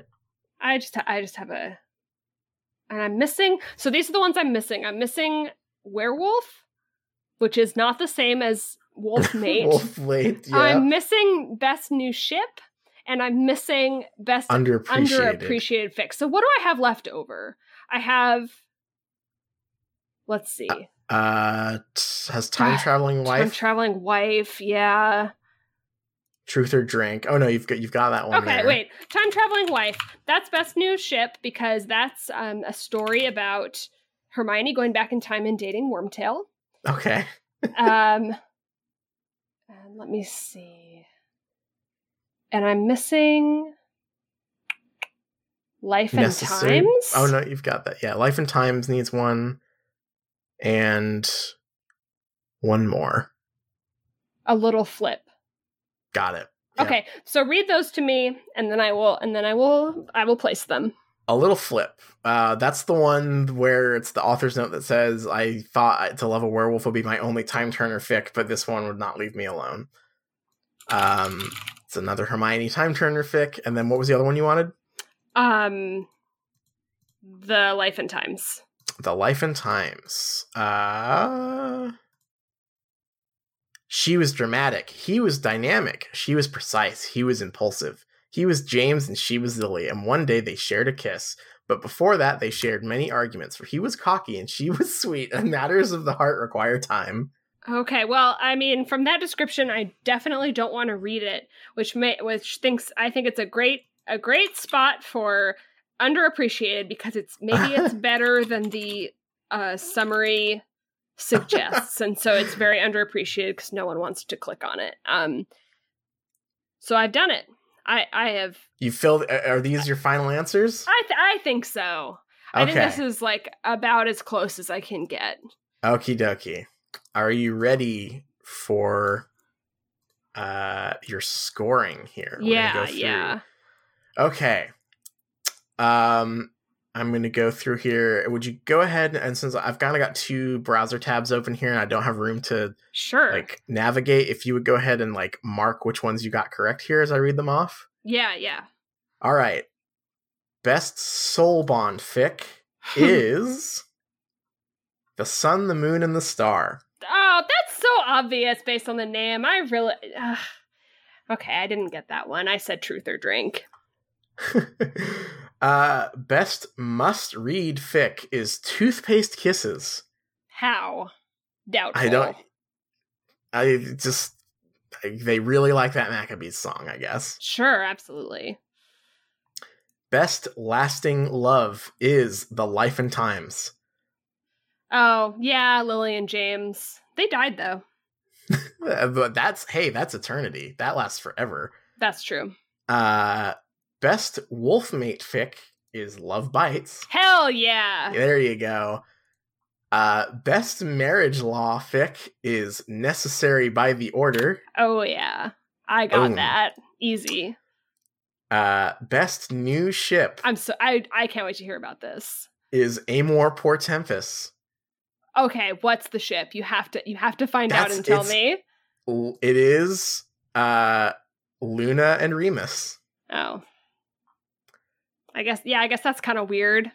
Uh, what do you even call that one? Rupin? Woo? I guess she's a moon. Luna. D- double moon. Two moons. Um, best novella went to The Time Traveling Wife. All right. Best novel went to A Little Flip. That's a novel? That's a novel. Oh. Best short story went to Truth or Drink. Damn, I really thought Toothpaste Kisses was going to be a short story because it was going to be like it basically it was going to be tagged. It was going to be like fluff, and then it's like Sirius yeah. wakes up in the morning and Lupin's brushing his teeth, and they share a kiss, and then that's the end of the story. Yeah. Um, best werewolf fic, not to be confused with best wolfmate fic. Uh, no, it is Divergence. Oh. Best slash fic is Aesthetic Trash Boys. Oh, you were one hundred percent right. That was so easy. I didn't even, do you mm-hmm. want to read uh, the description of that one? Yeah, since we didn't I get didn't, that one. I Let's didn't need see. that one. Yeah. Um. uh, a story that starts with dick pics, but is really about friendship, falling in love, and summer holidays fun. Yeah, that's that's one that you there could just is. you could just change the names and then just get that. Get that published. Yep, absolutely. Uh, best epic is The Last Marauder. Oh, I got that one. Hell yeah.